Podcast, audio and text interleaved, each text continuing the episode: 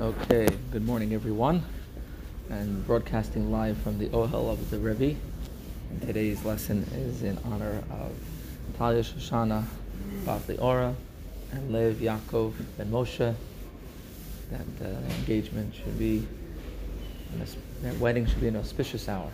And but, but I just- and Ben I didn't, I didn't, I didn't, only knew the father's name if I think his Oh. name is Moshe, but I'm not sure. It is, yes. I don't remember the other name. So we're we're in the middle of chapter number um, 27, and we're studying about the the the, the who has the evil impulses that he has to deal with, and his uh, negative thoughts, right? Um, so when you when you battle your evil thoughts, it causes a, a God appreciates that. It gives pleasure to Hashem. Go to page 82. So not only if you're battling negative thoughts, some people have like negative thoughts, but what about permissible things, not indulging? Someone battles his indulgence, even if they're allowed to do those things. Let's say just talking about nonsense, but not necessarily bad things, or just indulging in, let's say it's kosher food, but indulging in it. If he with, withholds himself and pushes it off, says, "Ah, I don't need it. You just do it with the hot chocolate. That battling of one's um, animal soul causes pleasure for God. That's what he says. Furthermore, not only by fighting his evil thoughts does one subdue the sitra achra, but even in matters that are fully permissible. Every act of sacrificing right, uh, one's impulse, even if only for a short while. In other words, he delays partaking of even the permissible and essential with the intention of subduing the sitra achra in the left part of his heart, achieves this end. For example, when he wants to eat, but delays his meal for an hour or less. Here's the key though. You can't just delay your meal. You delay your meal and you learn Torah at that time that you delayed the meal. And during that time, he studies Torah. Why? Because if he occupies himself with other, other physical matters, he doesn't subdue the sitra achra by postponing his meal. Since he's in any case indulging his animal soul. So if he doesn't eat and instead indulges himself some other activity, mundane activity, that doesn't count.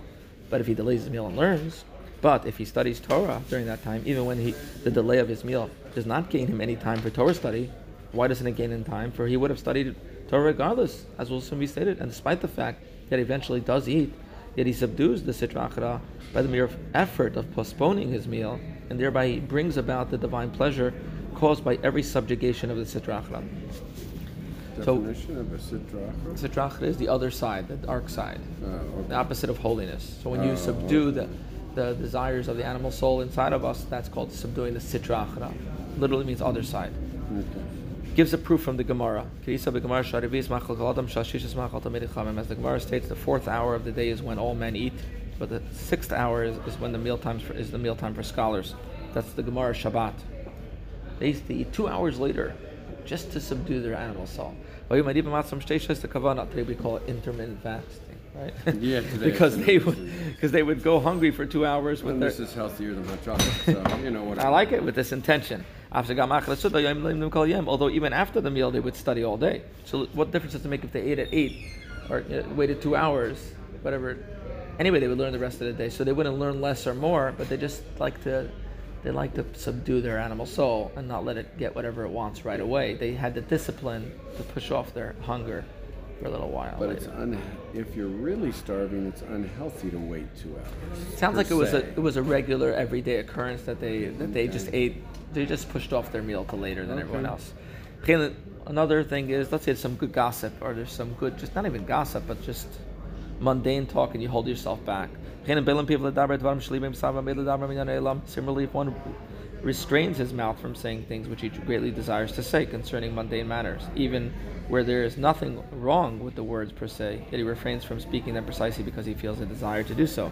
Not only speaking, but likewise regarding the thoughts of his mind, he suppresses his urge, an urge to think about some mundane matter. On the next page.